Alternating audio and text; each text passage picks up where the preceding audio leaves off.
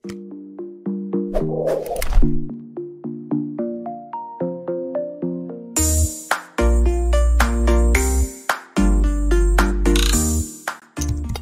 ini didukung oleh Desa WiFi Tol Langit Desa Indonesia. Salam bahagia kerabat desa Indonesia. Selamat pagi. Ketemu lagi kita di Kepoin Desa. Kita kepo-kepo tentang desa dalam satu semangat memuliakan desa-desa di Indonesia. Pagi ini saya mendapatkan uh, tema dari tim redaksi pantau aktivitas kepala desa lewat medsos.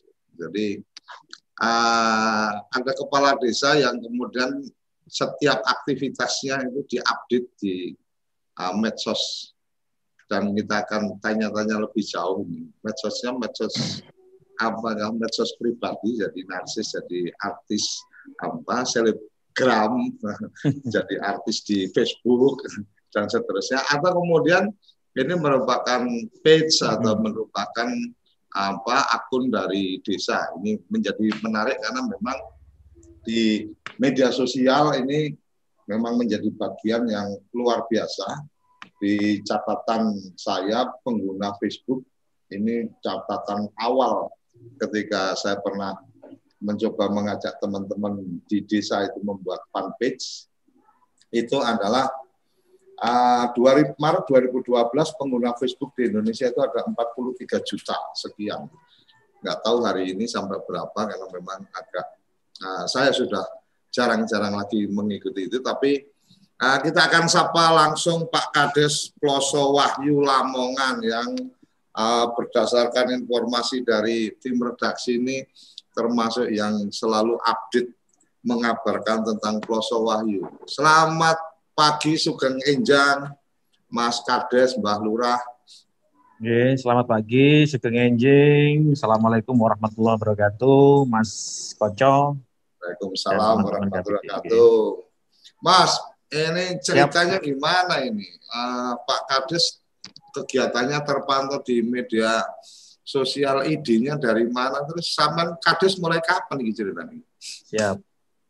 Jadi saya kades baru November bulan 2019 kemarin dilantik. Jadi belum ada setahun. Hmm. Uh, selama ini media sosial memang saya sudah bermain sejak sebelum reformasi ya. Jadi kalau waktu itu masih ada mail group, kemudian hmm. masih ada yang chatting-chatting zaman segitu. Jadi kita hmm. sudah ya mainan hanya untuk sekedar diskusi, diskusi politik, diskusi apa, diskusi ringan-ringan. Nah dari situ kebiasaan kemudian kita sekarang tetap meneruskan kebiasaan bermedsos. Hmm. Seperti itu Pak Kojo. Gus John. Oh, ya, Giji ki Gus John ngono ta? Eh? Eh? Gus John ki dawane sapa ki? Nam lengkape sapa iki Gus John ki? Nggih, nami kula nama, nama udara ini ceritanya. Nggih, Nama nama media. nama media. Nggih, nama nama asli kula Agus Susanto. Oh, Agus Susanto.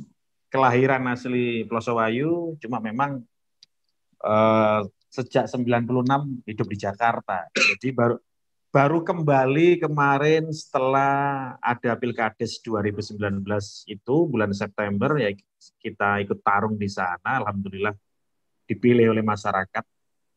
Hmm. Seperti itu Mas Kojo. Umur berapa sampai? Umur saya 44 tahun. Oh, ya, pas patang puluh papa tambah wolulas, empat jadi calon bupati lah sabar ya. Oke, Mas balik ke yang tadi tentang okay. memantau kegiatan kepala desa lewat medsos. Ya. Uh, medsos yang di artinya media sosial apa aja yang dipakai atau dimanfaatkan untuk keperluan uh, keperluan apa saja, kemudian ya. akunnya apa dan seterusnya. Monggo berbagi cerita supaya teman-teman kerabat desa yang kebetulan uh, menjabat kepala desa atau menjabat perangkat desa uh, bisa mendapatkan pencerahan sebenarnya menggunakan media sosial itu bagaimana kemudian bagaimana mudahnya, bagaimana murahnya, bagaimana manfaatnya. Monggo, Mas. Untuk media sosial sekarang yang kita gunakan untuk kepentingan desa ada dua, yakni fanpage Facebook itu dan satunya adalah Instagram. E, nama akunnya adalah Plosowayu Piye Kabare. Jadi kalau dalam bahasa Indonesia ya Plosowayu bagaimana kabarnya? Plosowayu Piye Kabare. E, informasi yang kita masukkan ke dalam kedua akun kita di Facebook dan Instagram itu adalah semua informasi yang berkaitan dengan kegiatan desa. Bukan hanya pemerintah desa, kegiatan pemerintah desa, kegiatan kades, perangkat, tapi juga kegiatan RT, rapat RT, kerja bakti RT, RW, dusun, kemudian lembaga-lembaga kemasyarakatan desa seperti Karang Taruna, PKK, kemudian kegiatan-kegiatan olahraga anak-anak anak-anak kecil juga kita update semua. Jadi semua kegiatan masyarakat kita harapkan melaporkan kepada kita dalam bentuk foto-foto, acaranya apa, di mana segala macam, baru kemudian saya update langsung di kedua akun kita yang ada di uh, Facebook dan Instagram. Kemudian dari situ linknya kita sebarluaskan melalui Eh, media yang lain yakni melalui akun eh, melalui apa namanya melalui WhatsApp melalui jalur WhatsApp grup ya. kemudian status-status WhatsApp dan sebagainya seperti itu Pak Koco sesekali juga kita memanfaatkan YouTube tapi belum terlalu banyak Oke. At Ploso, oh tapi ah, jadi teman-teman kerabat desa kalau cari di Facebook ini langsung saya searching di Facebook. Yeah. Jadi Ploso Wahyu piye kabare tanda tanya, tapi untuk penamaannya atau mentionnya itu Ploso Wahyu Maju. Ini ya Mas. Yeah, yeah. Tapi ada yang menarik nih Mas. Ini ini sekaligus kita berdiskusi tentang media sosial khususnya Facebook. Kenapa kenapa saya tertarik untuk kemudian kita explore uh, Facebooknya karena yeah dari 2012 okay. saya membuat catatan itu di apa eh 2000 ya kalau eh, kita publish 2015 2015 saya membuat catatan desa punya fanpage Facebook perlukah itu di Kompasiana apa uh, ada catatan saya di situ. Yeah. Yang menarik adalah uh, ini ada mention yang apa uh, penamaan sekarang ini kan kemudian uh, bisa saling terkoneksi nih. Jadi kenapa kemudian saya, saya, uh, saya coba cek juga Instagramnya.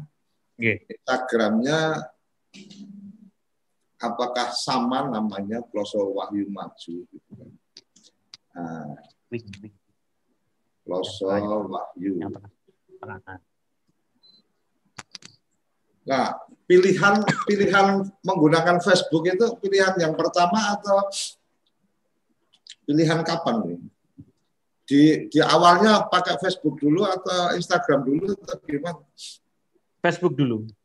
Hmm. Facebook dulu, kemudian tidak lama kemudian pakai Instagram. Nah, oke. Okay.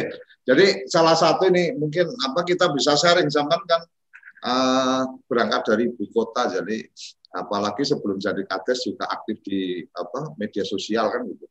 Yeah.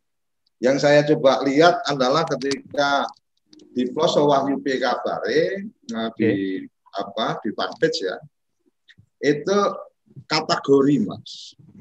Yeah. Mas Lurah ketika aku aku nggak ngundang Mbah Lurah kan belum pantas sama belum itu loh.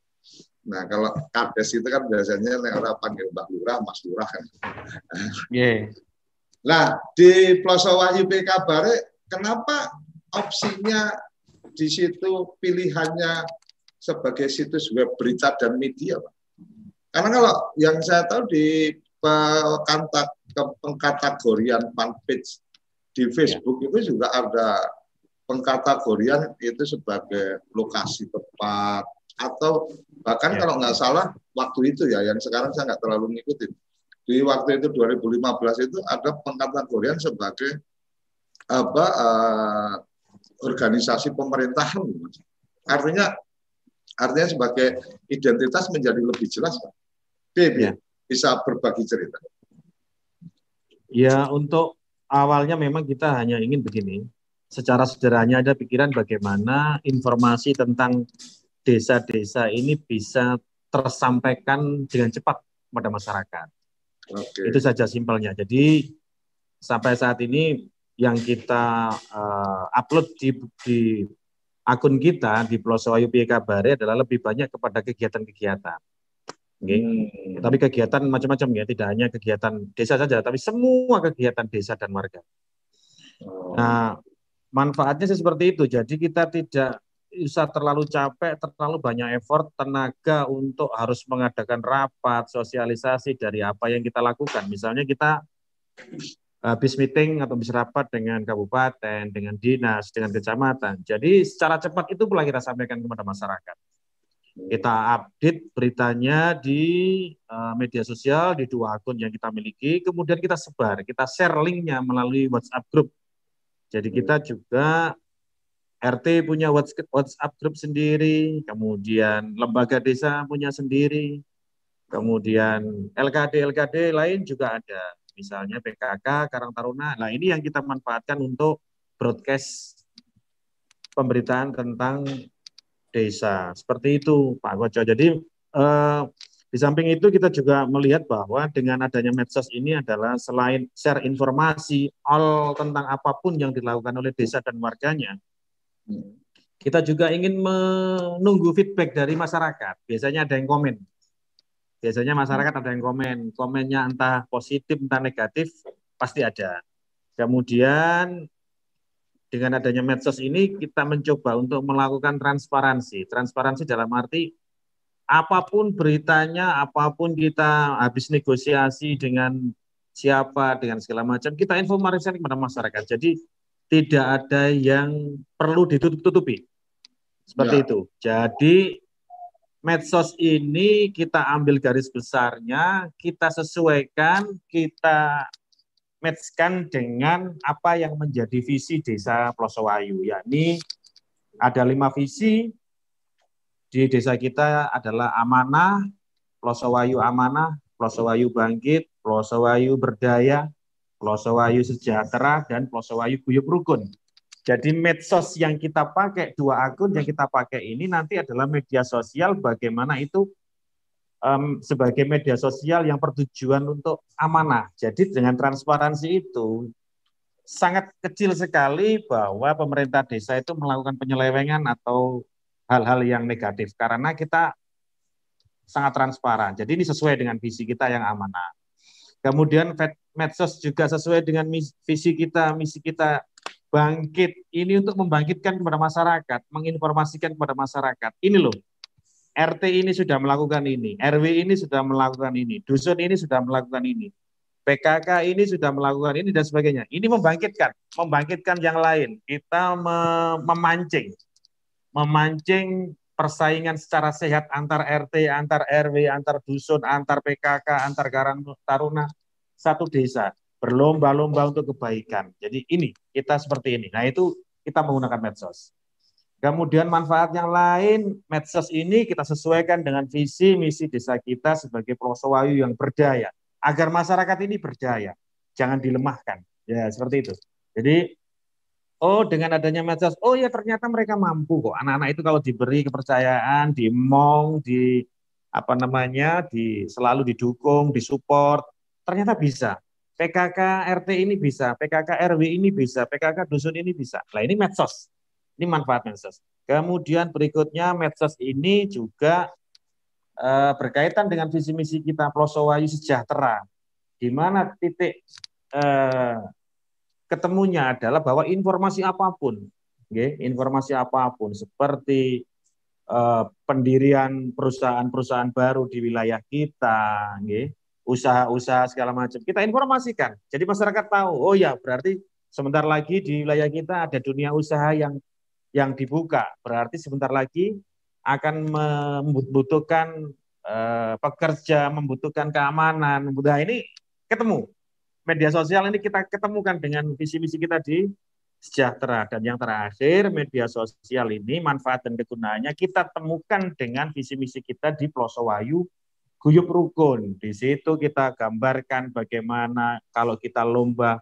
proklim, lomba lomba berseri, lomba Lamongan Green and Clean yang diadakan oleh Dinas Lingkungan Hidup ataupun diadakan lain, gotong royong kerja bakti segala macam. Kita tampilkan semua di medsos itu. Sehingga muncul bahwa oh ya RT ini guyup rukun, RW ini dusun ini, sedesa ini guyup rukun. Jadi seperti itu, Mas Koco, media sosial yang kita manfaatkan, kita sesuaikan dengan lima visi Desa Plosowayu yang saya paparkan tadi. Makatan. Oke. Facebook, Instagram, WhatsApp. WhatsApp. Untuk G, G, G. Facebook apa? Eh? itu itu itu otomatis terkoneksi mas aku melihat uh, mungkin mungkin ini sekedar saran aja sekedar Gih, saran. salah satunya adalah satu kalau untuk medsos saya sih sebenarnya lebih menyarankan sebisa mungkin apa nama akun bukan judulnya ya. Nama akun nama akun itu kan ad-nya apa kan gitu. Kalau yang saya lihat uh, di Facebook itu ad, ad Ploso Wahyu Maju. Tapi kalau di apa Instagramnya at Ploso Wahyu Kabare. Jadi uh, saya sih mungkin ya kalau boleh menyarankan, kalau boleh menyarankan uh, namanya itu sama. Jadi sama-sama at Ploso Wahyu Maju umpamanya. Karena ketika kemudian dimension itu terkoneksi semuanya. Nanti mama okay. tambah Twitter, Twitternya juga sama, itu akan menjadi yeah. lebih apa lebih gampang terkoneksi. Uh, sama seperti teman-teman kalau mencari uh, TV desa.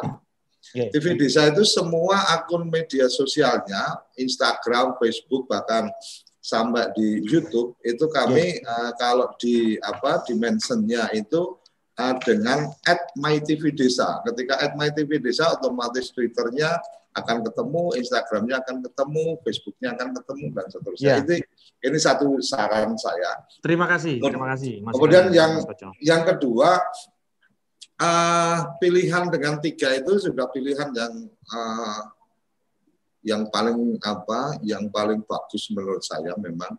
Kenapa? Karena ketika kemudian tiga ini dikoneksikan dengan baik, maka status uh, apa di WhatsApp itu juga bisa otomatis masuk ke Facebook. Uh, ini ini apa uh, salah satu fasilitas-fasilitas yang mereka koneksikan. Jadi ini bagian yang luar biasa sudah dimulai ke sana uh, dilakukan oleh teman-teman di Ploso Wahyu. Uh, berikutnya Mas, ketika kemudian media sosial seperti ini, apakah kemudian ada manfaat membangun komunikasi dengan teman-teman perantau dan seterusnya? Iya. Jadi manfaat dari media sosial yang kita kembangkan, walaupun secara saya tidak tidak terlalu membangga-banggakan, tapi secara sederhana saya bilang seperti itu. Ini adalah e, bisa dipantau, bisa dinikmati oleh internal warga kita sendiri yang ada di desa dan dan juga eksternal oleh warga kita yang berada di perantauan di Jakarta segala macam di Batam itu juga memantau saya lihat. Selain itu juga teman-teman saya misalnya yang dulu di Jakarta, di Bogor, Bekasi, Depok dan sebagainya juga saya lihat sering memantau dari hmm, update informasi tentang media sosial ini. Seperti itu Mas Kojo. Jadi ya ya lumayan, lumayan lumayan bahwa apa yang kita informasikan tidak hanya di, diketahui oleh warga kita saja, tapi juga di luar warga kita juga ikut memantau. Seperti itu, Pak Kajo. Oke. Nah, uh, dalam konteks pelayanan, Mas, apakah kemudian media sosial yang digunakan di apa Facebook, di WhatsApp dan seterusnya itu bagian dari untuk peningkatan pelayanan ke publik? Oke, saya pikir untuk pelayanan ke publik, saya lihat yang masih dominan adalah bahwa kita menggunakan WhatsApp, ya. WhatsApp grup apa pun informasi tentang uh, kependudukan, informasi misalnya ada kebijakan baru tentang kependudukan, tentang dukcapil segala macam, selalu kita infokan lewat jaringan-jaringan WhatsApp grup yang kita miliki. Seperti hmm. yang tadi ceritakan, kita punya WhatsApp grup hampir semua sekarang kelompok-kelompok LKD segala macam sudah memiliki WhatsApp grup sendiri-sendiri. Lah kita sebar lewat situ. RT, RW, dusun, lembaga desa, Karang Taruna, semua. Kemudian informasi itu kita sebarkan lewat WhatsApp group seperti juga misalnya kemarin di, era pandemi ini ada BLT segala macam. Nah, kita pakai itu, pakai WhatsApp. Kemudian ketika sudah sudah pelaksanaan, kita dokumentasikan, kita foto, kemudian kita baru update di di Facebook dan Instagram bahwa ini adalah pelaksanaan dari kemarin pem, pem, apa namanya, pembagian BLT, kemudian pelayanan-pelayanan yang lain seperti itu. Oke, okay. Mas, untuk uh, ini karena kebetulan kalau sosial media saya termasuk apa mencoba mengikuti update-update-nya. Okay. Uh, WhatsApp yang dipakai kalau di apa di page-nya kan ada nomor telepon yang ada di situ sudah terpasang tuh. Itu okay. WhatsApp yang dipakai sementara ini uh, nomor WhatsApp personal atau dijadikan nomor WhatsApp bisnis? Untuk yang apa nih? Ad, admin atau apa? Yang WhatsApp yang yang ada nomornya di page ini kan ada 085 6 belakangnya 6207. Ini ini ini terkoneksi sama nomor WhatsApp atau beda lagi? Iya, ini kebetulan kalau akun ini kan eh, yang memegang akun ini kan satu dari Karang Taruna, kemudian saya sendiri, hmm. yang satu kan Bukades. Jadi hmm. tiga orang ini yang memegang akun uh, medsos yang kita miliki. Nah hmm. kebetulan kalau yang nomor itu sepertinya nomor uh, teman yang dari Karang Taruna. Oh, Oke. Okay. Oke okay, oke. Okay. Jadi uh, page jadi uh, kerabat desa perlu perlu uh, ini kesempatan untuk apa kembali uh, mengingatkan bahwa Facebook itu ada beberapa ada beberapa opsi, ada grup, ada kemudian fanpage, ada personal, ada sekarang marketplace juga ada. Nah, di fanpage ini yang kemudian apa menjadi menarik adalah di situ ada opsi sebagai apa ini page ini uh, page apa itu uh, dijelaskan makanya tadi saya mengingatkan Pak Kades mungkin yang apa admin utama uh, admin utamanya karena ada leveling di admin itu. Mungkin admin utamanya bisa apa uh, memilih opsi uh, page itu sebagai page apa? Page media TV page apa stasiun TV atau program TV namanya bicara TV itu ada beberapa pilihan. Bicara dulu sih ada page itu bisa uh, government itu ada page tersendiri. Jadi uh, akan uh, ini akan terkoneksikan dengan page-page government yang lain. Ini karena Facebook ini sangat apa uh, sangat memperhatikan karakteristik dari apa-apa yang ada di dalamnya. Jadi ini menjadi penting untuk dikasih catatan dan uh, opsi yang lain lagi uh, ketika kemudian kita masuk ke Instagram, Instagram juga ada dua akun, ada akun personal, ada akun bisnis. Akun bisnis ini informasinya akan jadi lebih detail. Alamat apa uh, alamat website alamat lokasi dan seterusnya itu di Instagram akan lebih detail ada di sana. Kemudian uh, tadi disampaikan WhatsApp. WhatsApp juga ada dua. Uh, WhatsApp ada personal ada bisnis. Nah yang di bisnis itu uh, bisa sampai ke kemudian ketika ngeklik kita cari tahu informasi tentang nomor itu maka akan ketemu di situ pilihan-pilihan informasinya dari mulai alamat email sampai ke website sampai ke uh, alamat alamat uh, lokasinya di mana. Jadi ini kalau dimaksimalkan akan luar biasa nih Mas yeah. Kades. Uh, yeah, Dan anak-anak muda uh, bagian yang sangat memahami itu. Dan tadi yeah. Mas Kades sudah menyampaikan yang kemudian jadi admin di situ sementara ini adalah Eh, teman-teman dari Karang Taruna dan PKK mungkin ya apa kalau Bukades kan otomatis yeah. uh, bukan otomatis tapi biasanya menjadi ketua tim uh, ketua penggerak PKK desa kan gitu. Yeah. Nah sayap wah ini aku gak ngerti ini apa apa Gus John ini uh, memang memahami betul karakteristik untuk menggerakkan organisasi desa atau gimana tapi pemuda dan perempuan ini memang bagian yang luar biasa yang uh, harus dikuatkan sehingga akan sangat mendukung apa uh, gerakan pembangunan desa. Pilihannya ada pemuda sama perempuannya PKK sama Karang Taruna itu kebetulan apa kebetulan uh, memang dekat semua ketua Karang Taruna. Kalau kalau Bu, Bu Kades kan mau pasti dekat, nggak mungkin jauh kan gitu. Nah, ketua Karang Taruna karena ada kedekatan atau memang melihat itu satu potensi yang bisa di apa bisa dimaksimalkan, Mas Lurah.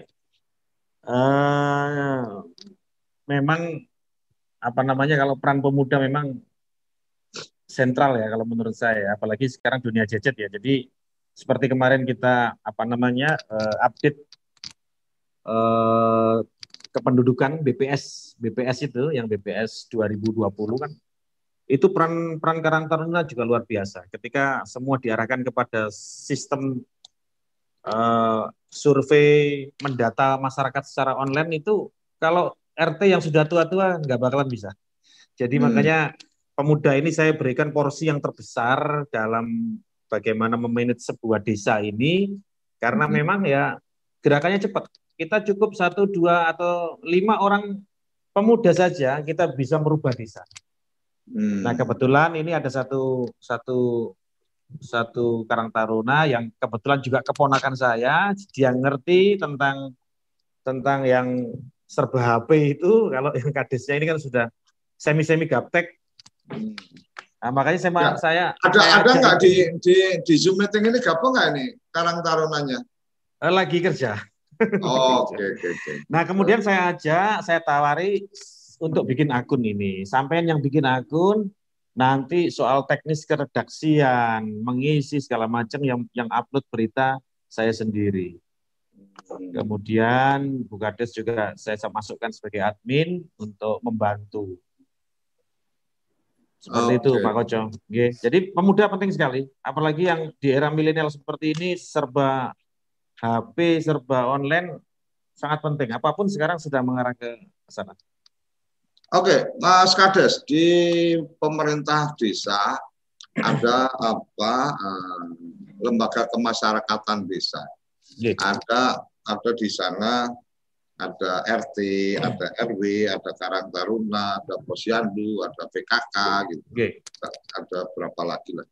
Kalau nggak salah enam atau tujuh apa lembaga apa kemasyarakatan desa. Yang sekarang sudah dilibatkan uh, Karang Taruna, kemudian PKK. Walaupun mungkin kalau bicara posyandu kadang nyambungnya ke PKK juga kan. Gitu. Yeah, yeah. Nah, untuk RT RW sendiri mereka diberikan uh, akses untuk me, ada rencana diberikan akses untuk bisa mengupdate atau mungkin sementara terkoordinir oleh teman-teman Karang Taruna karena kan Karang Taruna desa kan otomatis uh, dia juga ada apa anggota-anggotanya ya. di masing-masing pedukuhan dan seterusnya. Ya. Untuk masalah eh, teknis berbicara masalah konten ya, konten ya. dari akun-akun yang memang kita pakai ini kan memang tidak semua orang bisa menulis. Kan itu problemnya hmm. Mas Koco. Jadi ada orang yang memang melek dengan teknologi informasi eh, dengan gadget apa pun serba bisa tapi kan belum tentu bisa menulis. Hmm. Nah, kebetulan saya sedikit bisa menulis. Jadi ini adalah konsep perpaduan. Makanya saya gandeng teman-teman salah satu teman Karang Taruna adalah sampai yang bikin akunnya, sampai yang menyiapkan akunnya, tapi konsep-konsep dan konten itu saya yang megang.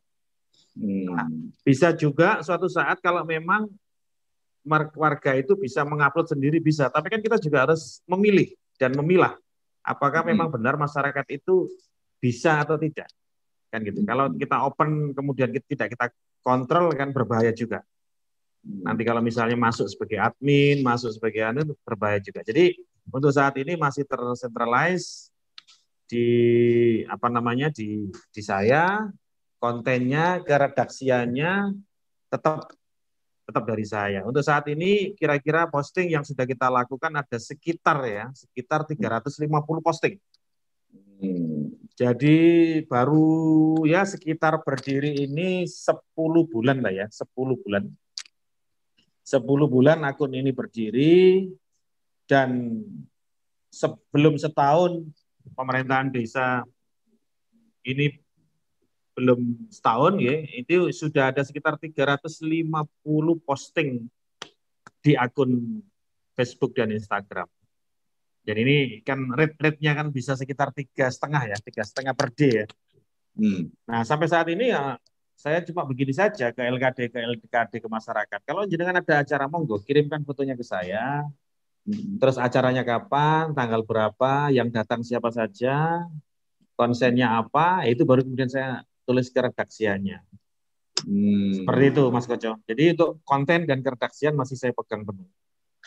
Artinya artinya kalau LKD LKD itu bisa juga berkirim WA ke Mas Lurah, nanti Mas Lurah yang bantu untuk Betul. dilakukan Betul. update. Oh. Betul. Jadi Luar mereka kirim biasa. foto saja, mereka kirim foto melalui jaringan WhatsApp itu. Oke, luar biasa kerabat desa. Kita akan ngobrol lebih jauh lagi uh, di sesi kedua.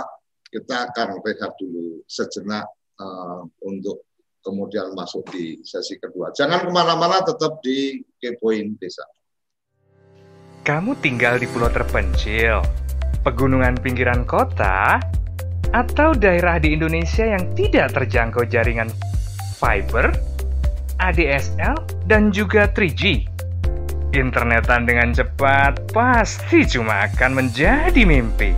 Mau pakai tol langit, pakai desa wifi, kunjungi www.desawifi.id.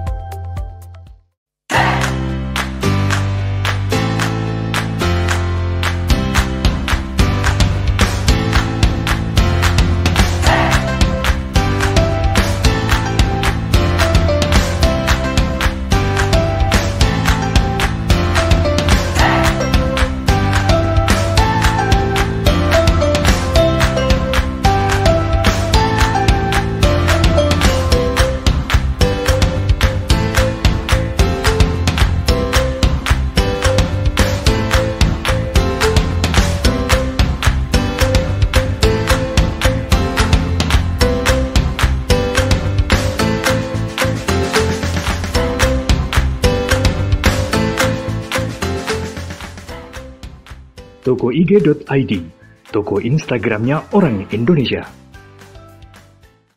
Ayo, kandidat kepala daerah, manfaatkan kesempatan ini. TV Desa mengundang Anda bicara desa. 5 menit bisa. Bicara Desa.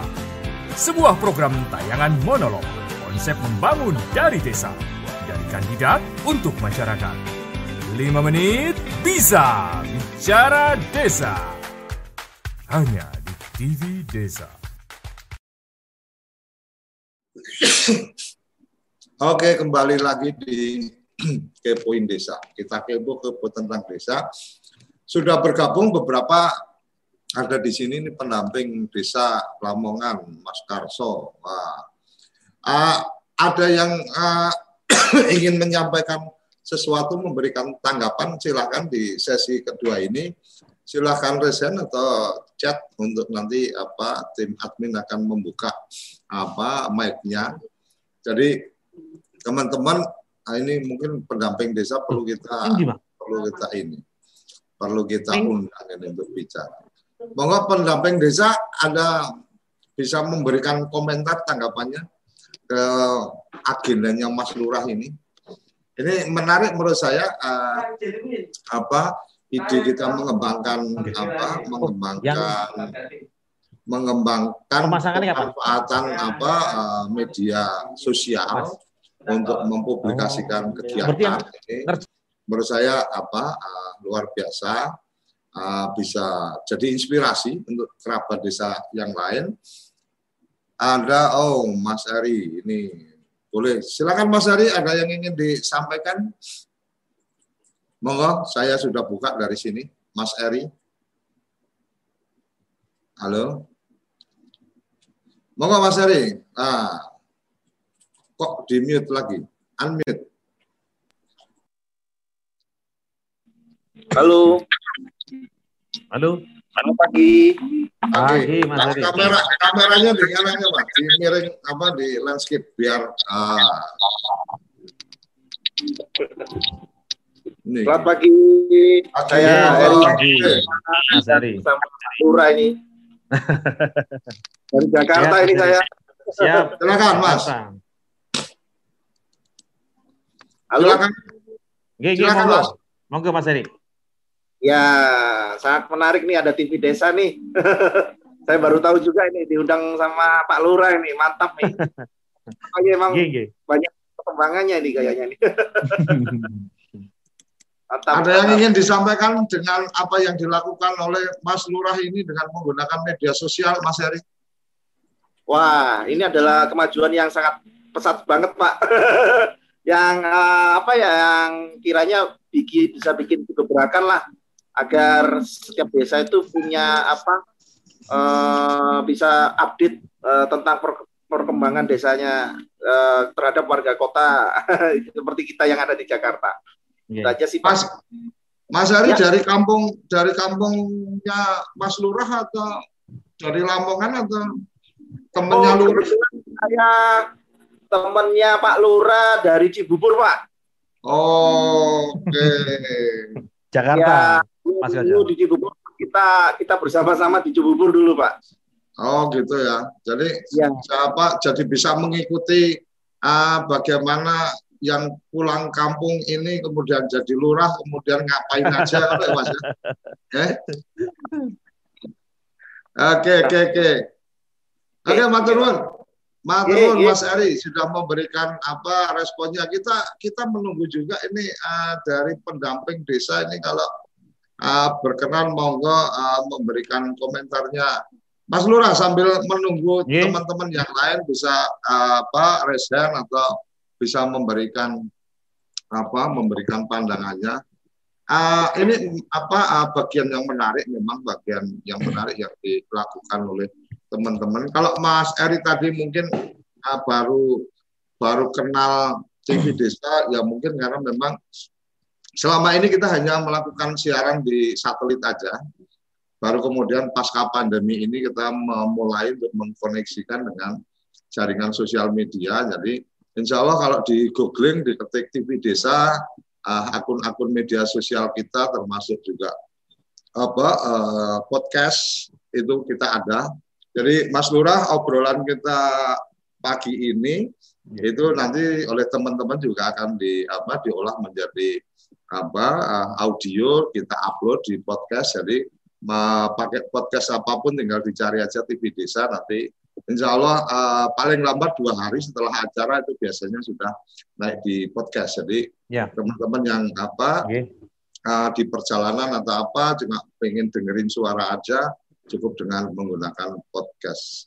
Uh, Kira-kira itu yang kita bisa uh, sampaikan tambahan ke uh, teman-teman yang mengikuti kerabat desa yang mengikuti program ini. Kembali ke uh, Mas Lurah. Mas Lurah ketika kemudian ada ide tentang apa menggunakan media sosial seperti ini. Ada nggak yang kemudian apa Yunus Sewu lah. Kadang-kadang kan membuat sesuatu yang baru atau yang di luar dari kebiasaan itu kemudian ada yang tidak paham tapi terus gayanya sok ngerti kan artinya memperolok Nggih, me- nggih, nggih. meng- mencibir atau kemudian dengan bahasa-bahasa minus dan seterusnya ada nggak yang kayak gitu mas Lurah? Pasti ada. Oke. Pasti terus? ada. Jadi apa namanya eh, paling tidak ini media sosial itu tadi seperti yang saya ceritakan di awal adalah memangkas semua proses mungkin jalur birokrasi, mungkin jalur informasi yang selama ini kan bisa di dinegatifkan kan begitu Mas Kojo. Ya, ya, ya. Jadi, ya. jadi kalau misalnya gini, eh, informasi yang disembunyikan kemudian dibuka itu kan kalau kita berniat negatif kan bisa saja, bisa diuangkan, bisa diapakan, segala macam. Nah, dengan adanya media sosial yang se- yang serba transparan ini, makanya tadi terkait dengan visi desa kita yang pertama amanah, semua serba terbuka. Jadi tidak ada lagi rapat penentuan siapa warga yang berhak untuk mendapatkan bantuan langsung tunai dari dana desa segala macam. Semua serba terbuka. Masyarakat bisa mengikuti. Jadi hmm. tidak ada lagi disinformasi. Tidak ada lagi menjual informasi. Tidak ada lagi menguangkan birokrasi. Seperti itulah hal-hal ini yang kemudian tidak disukai oleh orang-orang yang seperti itu. Jadi wajar saja jika apa pun yang kita buat sepositif apa pun pasti yang merasa sudah zona nyaman untuk bisa mendapatkan sesuatu kemudian sekarang dibuka secara terbuka secara otomatis secara psikologis memang mengganggu bagi mereka.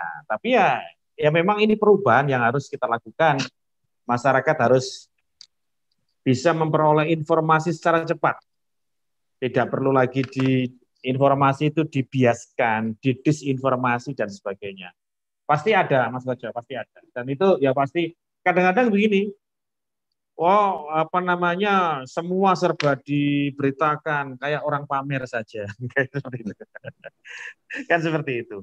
Pamer dikit-dikit apa di upload di Facebook, kan gitu, pamer. Ini apa? Padahal ya bukan pamer. Maksud kita adalah agar masyarakat terutama masyarakat kita itu mengetahui oh ternyata desa sekarang melakukan ini hari ini tiap hari tiap jika dalam sehari saya bisa mengupdate empat berita artinya masyarakat sudah bisa mengetahui secara langsung kegiatan-kegiatan desa itu tiap hari nah ini kan sesuatu yang sederhana jika tidak dilakukan ya tidak dilakukan itu kan kemudian menjadi informasi yang harusnya tahu nyampe ke masyarakat secara langsung terhambat. Jadi luar biasa manfaatnya media sosial ini.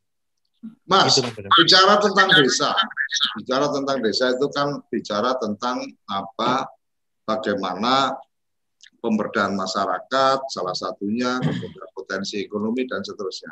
Okay. Uh, salah satu yang kemudian kita tangkap kemarin adalah bagaimana bicara ekonomi juga terkait dengan ekologi. Mungkin uh, saat ini uh, kita sedang ketemu sama Mas Lurah ini dalam konteks bagaimana kemudian teknologi. Jadi bukan ekologi, bu, uh, bukan ekologi tapi teknologi. Nah, bagaimana te uh, teknologi so, uh, uh, sosial media yang kemudian dimanfaatkan ini uh, punya impact atau kemudian uh, punya agenda yang terkait dengan kegiatan pemberdayaan ekonomi masyarakat, Mas. Apa, ap, apakah Mas Lula juga melakukan update tentang kegiatan-kegiatan potensi bisnis warganya atau mungkin ada badan usaha milik desa yang uh, kemudian memanfaatkan atau apa menggunakan media sosial ini sebagai ajang untuk promo dan seterusnya? Ya, eh, pada intinya tugas pemerintah desa itu kan ada empat, yakni penyelenggaraan pemerintah desa, kemudian pembangunan desa, kemudian pembinaan masyarakat dan pemberdayaan masyarakat. Artinya media sosial ini menurut saya sudah mewakili semuanya. Mewakili dari sisi visi misi kita, mewakili dari empat tugas pokok desa yang saya sebutkan tadi. Jadi hmm. informasi apa pun Mas Koco, jadi pembentukan BUMDes, kemudian hmm. BUMDesnya mau ngapain segala macam rapat, kemudian bikin unit unit-unit apa, unit pertanian, peternakan, pengolahan limbah, pengolahan sampah dan segala macam itu kita informasikan. Jadi masyarakat yang aware dengan informasi saya yakin bisa menangkap peluang-peluang itu lambat laun sedikit atau banyak tergantung dari masyarakat sendiri bagaimana mencerna sebuah informasi yang masuk. Saya yakin jika itu diikutin dengan dengan rutin dengan seksama itu akan memeru, membawa perubahan yang signifikan menurut saya. Walaupun masyarakat sendiri tidak merasa evolusi dari perubahan dari penggunaan medsos ini lambat laun akan akan akan dirasakan manfaat. Walaupun masyarakat itu tidak paham bahwa ini adalah akibat dari kita bermedsos akibat dari Wahyu bermedsos. Seperti hubungan kita dengan dinas, hubungan kita dengan di luar, segala macam. Sedikit banyak dipengaruhi oleh penggunaan medsos yang kita kita lakukan. Nah itu masyarakat kadang-kadang nggak sadar bahwa ini sebenarnya manfaat dari medsos. Seperti itu, Mas Gojo. Banyak sekali. Semua hal saya yakin berkaitan dengan medsos itu. Oke, jadi memang media sosial salah satunya bicara anggaran juga nggak pakai anggaran yang terlalu gede. Artinya kan suka tidak suka tetap mesti ada anggarannya ketika Betul. kemudian oh, mungkin saat ini masih bisa dihandle sih sama Mas Lurah untuk bikin tulisan-tulisan. Tapi ketika kemudian pada saatnya nanti oh kegiatannya begitu banyak dan seterusnya kan bisa juga ada pemberdayaan nih untuk pemuda kemudian menjadi tim redaksinya dia Ya. mungkin apa perlu difasilitasi akses internetnya dan Ya. seterusnya ter ah, di ka- di desa sendiri ah, full coverage untuk sinyal seluler atau masih ada tempat-tempat yang susah? Ya, kita kan daerah Lamongan ini kan daerah datar ya. Jadi sebenarnya tidak, tidak ada masalah dengan sinyal sebenarnya. Cuma kan Hmm. memang karena kita juga tergolong dekat 2-3 km dari pusat kota Lamongan, Mhm. jadi secara sinyal tidak ada masalah. Memang ada beberapa ada beberapa operator yang terlalu terlalu minggir untuk Hmm. membuat membuat suatu BTS. Harusnya di tengah-tengah desa tapi dia terlalu minggir sehingga di desa yang lain sinyalnya terlalu lemah. Hmm. Tapi eh, overall kita nggak ada masalah soal sinyal itu karena kita daerah datar dekat dengan pusat pemerintahan kabupaten. Pelosok Wahyu sendiri secara potensinya apa mas? Yang kemudian Pelosok sampai Wahyu. sekarang ini dikembangkan menjadi mungkin produk apa eh, produk unggulan desa ya. Ya, untuk saat ini Pelosok Wahyu kita petakan dari sisi eh, potensi dulu. Secara geografis kita kan lebih dominan wilayah area pertanian, ya agraris. Jadi potensi yang ada adalah eh, padi, panen padi itu. Kalau panen raya sekitar bulan Agustus itu luar biasa. Yang pengambil pedagangnya itu dari luar provinsi Jawa Timur, dari Jawa Tengah, segala macam yang mengambil ke sini karena kualitas Hmm. padinya bagus, kemudian kuantitasnya juga banyak. Kemudian yang kedua kita ini model sawahnya adalah sawah tambak. Jadi ketika musim hujan tiba, Mhm. akhir tahun seperti ini, itu petani akan eh, perikanan. Jadi perikanan. Oh. Jadi per- eh, petani itu akan nanam udang, nggih. Udang, kemudian ikan-ikan, ikan bandeng, ikan mujair, ikan bader, ikan emas, ikan sombro itu Hmm. itu nanti sampai bulan Mei. Jadi ketika hujan turun, musim penghujan datang, petani akan pergi ke sawah untuk mengolah sawah tambaknya diisi dengan ikan.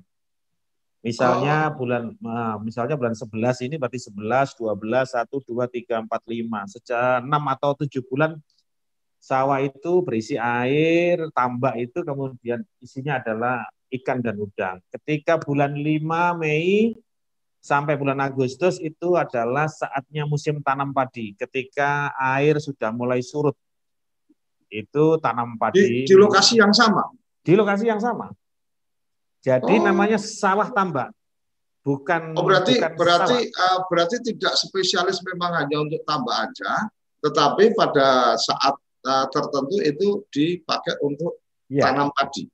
makanya istilahnya sawah tambak. Hmm. Jadi pada saat air banyak, musim hujan turun, itu akan dimanfaatkan untuk perikanan. Nanti ketika uh, air air itu sudah mulai surut menuju ke arah kemarau, itu untuk tanam padi. Oh, malah Gitu. justru tanam padi itu mulai kemarau baru tanam padi karena Oke. Airnya Ketika akan menuju ke kemarau, itu baru nanam padi. Tapi Padinya ketika- padi padi khusus apa enggak itu Mas kalau kalau bicara tambak kan berarti payo tuh artinya ada ada ada ada air air asinnya juga atau gimana? Oke. Oke, untuk eh, padi ini kita eh, apa namanya padi ya pada umumnya kita kebanyakan di sini adalah pakai serang ya, jenis serang, kemudian apa itu namanya kemarin itu pakai impari, impari 32, impari 42 sama seperti umumnya yang lain Hmm. padi ya biasa. Cuma memang Berarti berarti a- a- itu bukan air payo tuh Mas. air tambak itu ya ya rasanya ya apa gimana ya? Iya kan? Agak-agak asin kan ada ono ono ono asin-asinnya kan. Nggih, nggih leres. Tapi memang itu Jadine jadine pari berasnya ono asin-asin. Apa Nah, tambah? itu kelebihannya, kelebihannya adalah dari sisi hasil panen. Lamongan Lamongan ini ter, terbagi secara garis besar terbagi menjadi dua wilayah, Lamongan. Selatan dan Lamongan Utara. Yang garis batasnya bisa ditarik eh, jalan poros nasional atau rel kereta api itu. Nah, Hmm. ketika Lamongan yang selatan itu adalah sawah murni. Sawah murni dalam arti ya sudah nungguin hujan, kalau nggak ada hujan ya nggak bisa nanam padi. Hmm. Kalau musim hujan begini ya kemudian sawahnya itu bisa untuk te- menjadi tegalan, berfungsi sebagai tegalan, misalnya nanam kacang hijau atau eh, kangkung atau rambatan-rambatan seperti itu. Nah, beda dengan daerah Plosowayu yang eh, wilayah pertaniannya di sisi sebelah utara Jalan Poros Nasional ini adalah sawah tambak. Kalau yang Lamongan Selatan tadi sawah saja, kalau yang Lamongan Utara ini sawah tambak. Jadi batas perikanan batasnya batas jalan itu berarti. Iya, jalan nasional itu. Oh. Nah, Karena sebelum tanam padi itu dipakai untuk perikanan, eh, maka hasilnya padi di wilayah Lamongan Utara itu otomatis lebih banyak daripada yang Lamongan Selatan karena lebih subur. Jadi Oh, karena, bekas karena otomatis dapat itu ya dapat apa ke kotoran-kotoran dari ikan itu yang kemudian betul. apa ada di tanah itu itu Oke. otomatis jadi pupuknya ya. Jadi kesuburan kesuburan lahannya itu berlipat daripada makanya ketika dibandingkan misalnya satu hektar atau di sini bahasanya cengkal gitu ya, cengkal 100 di wilayah utara dengan di wilayah selatan itu akan menghasilkan hasil panen yang berbeda. Kalau untuk di daerah Saman eh, satu hektar bisa berapa ton padi? Kalau misalnya di sini kemarin pat- eh, patokannya adalah cengkal 100. Cengkal 100 itu ya bisa satu ton koma dua kintal misalnya. Oh, Nah, itu- 100 kuwi luasnya biru. cengkal 100 itu secara persegi itu maksimal 1.400 meter persegi. Oh, Dari 1.400 maksimal. Maksimal 1.400 meter persegi. Bisa 1.200 bisa. Oh, berarti sehektar pitung cengkal ya. Nah, sehektar kira-kira tujuh kalinya dari cengkal 100 itu. Oh, berarti hasilnya gede juga ya. Kalau 7 kali se- 1,2 berarti kan 8 ton ya. Oke. Oh, juga ini untuk, untuk tinggal. Nah, berarti secara lahan nggak pernah nggak pernah mati ya. Artinya ketika kemudian eh, selesaikan, kemudian Oke. ditanam padi dan seterusnya, artinya produktivitas cukup tinggi berarti di wilayah Samen ya. Ya, untuk untuk saat ini kendalanya adalah karena kita masih mengandalkan tada hujan ya. Sistem irigasi masih sebenarnya ada waduk tapi kurang begitu maksimal. Jadi Hmm. ketika panen eh, bulan Agustus, kemudian sambil menunggu hujan, kira-kira kalau hujannya bulan 11, tiga bulan itu sawah itu tidak termanfaatkan. Ini ini problemnya. Jadi merom- Oh, artinya problem- anu ya di per, per, pro apa istilahnya Nggih, dijar- bro, bro. bro, bro, bro. Bro, seandainya ini ini adalah masalah masalah masalah petani di Lamongan, seandainya ini ada solusi dari pemerintahan da- daerah barangkali bagaimana mensiasati eh, ketersediaan air, pasokan air itu bisa dira- dirasakan oleh masyarakat secara kontinu. Saya yakin lahan itu tidak akan terbiarkan selama tiga bulan untuk nganggur. Nah ini ini ini PR buat buat para toh, paslon. mbako. Tem- Tembako ada juga ya di situ ya. Nggih, tembakau lebih ke arah eh, Lamongan Selatan. Nggih, ke arah Lamongan Hmm. Selatan. Kalau di sini memang benar-benar nggak ada air. Ketika nanti bulan Agustus, bulan 8 itu sudah nggak ada air, udah selesai itu. Ya mak- mak- makanya tadi aku bilang kalau Mangkrak, kalau ya. nggak ada air nggak ada air sama sekali kan tembakau masih cukup kuat itu memang tanaman di apa di lahan kering. Belum Kan pernah dicoba. kan tetap tetap harus tetap harus harus ketersediaan air dalam arti untuk siram ya. Tembakau, Hmm. kemudian bawang dan lain sebagainya kita tetap memerlukan air walaupun Dan itu nggak ada impor. nggak ada sama sekali tidak ada. Misalnya kalau saat ini misalnya bulan 10 seperti ini semua sungai kering. Hmm. Seperti itu. Sumur dalam nggak bisa dimainkan. Di sini eh, pernah informasi, pernah mencoba untuk me, apa namanya membuat jet Sumur. pump gitu ya. Eh, Hmm. Ternyata asin Hmm. dan terlalu dalam. Nggih. Oh, artinya secara ekonomis tidak menarik. Karena kan ada juga tuh Betul. beberapa yang sempat saya lihat ketika Betul. kemudian mensiasati apa ketidaksediaan air, maka kemudian ah, Ya. Betul, dibikinlah apa pompa, kemudian menggunakan Oke. tidak menggunakan listrik tapi pakai solar panel dan seterusnya. Akhirnya bisa panen apa bisa tanam sepanjang Betul. tahun kan gitu.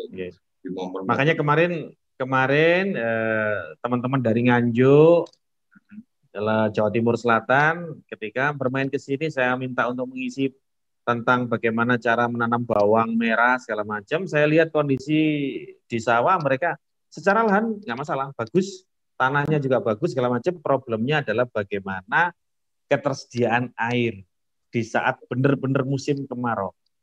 Nah, itu saja. Ja- Seandainya Waduknya waduk apa mas di situ? Ada waduk.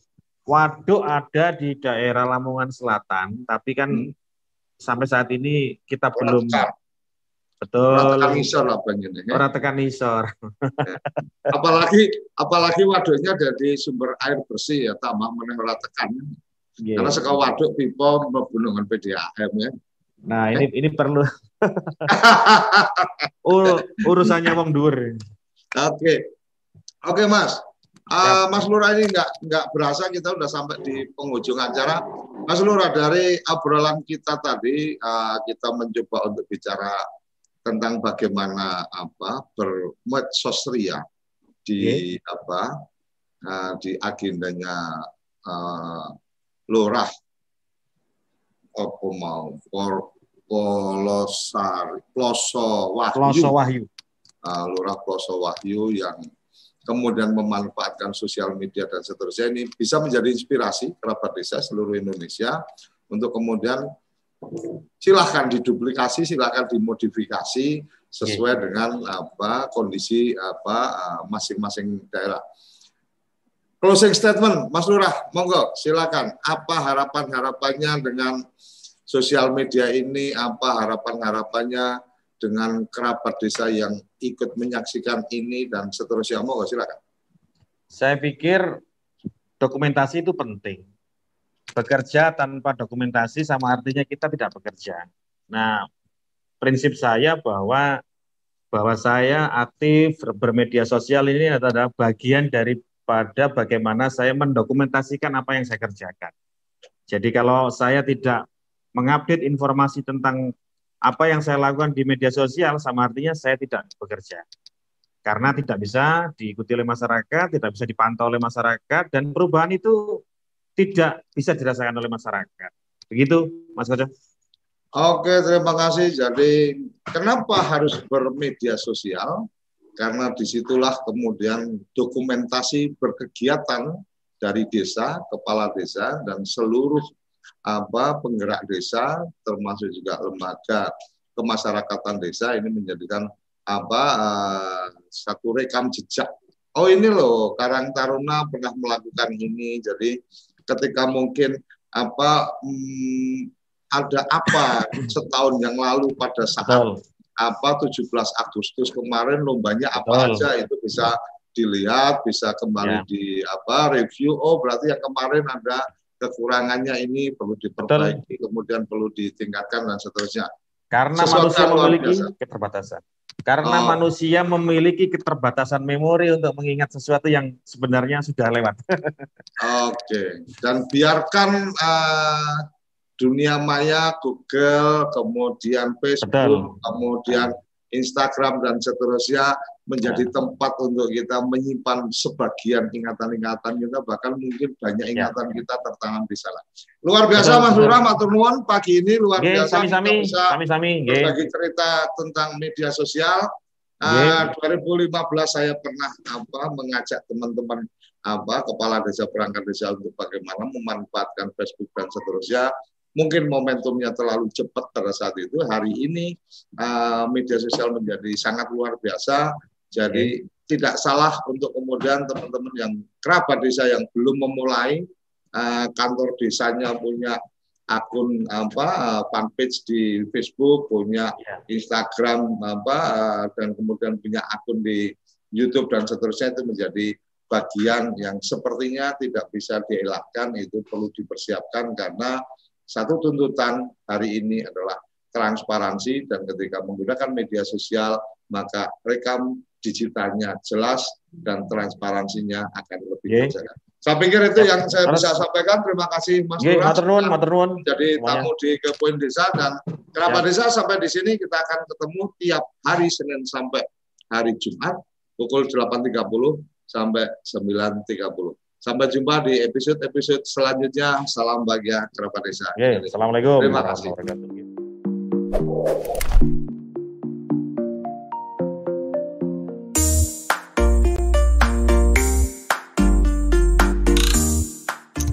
Cara ini didukung oleh Desa Wifi, Tol Langit Desa Indonesia.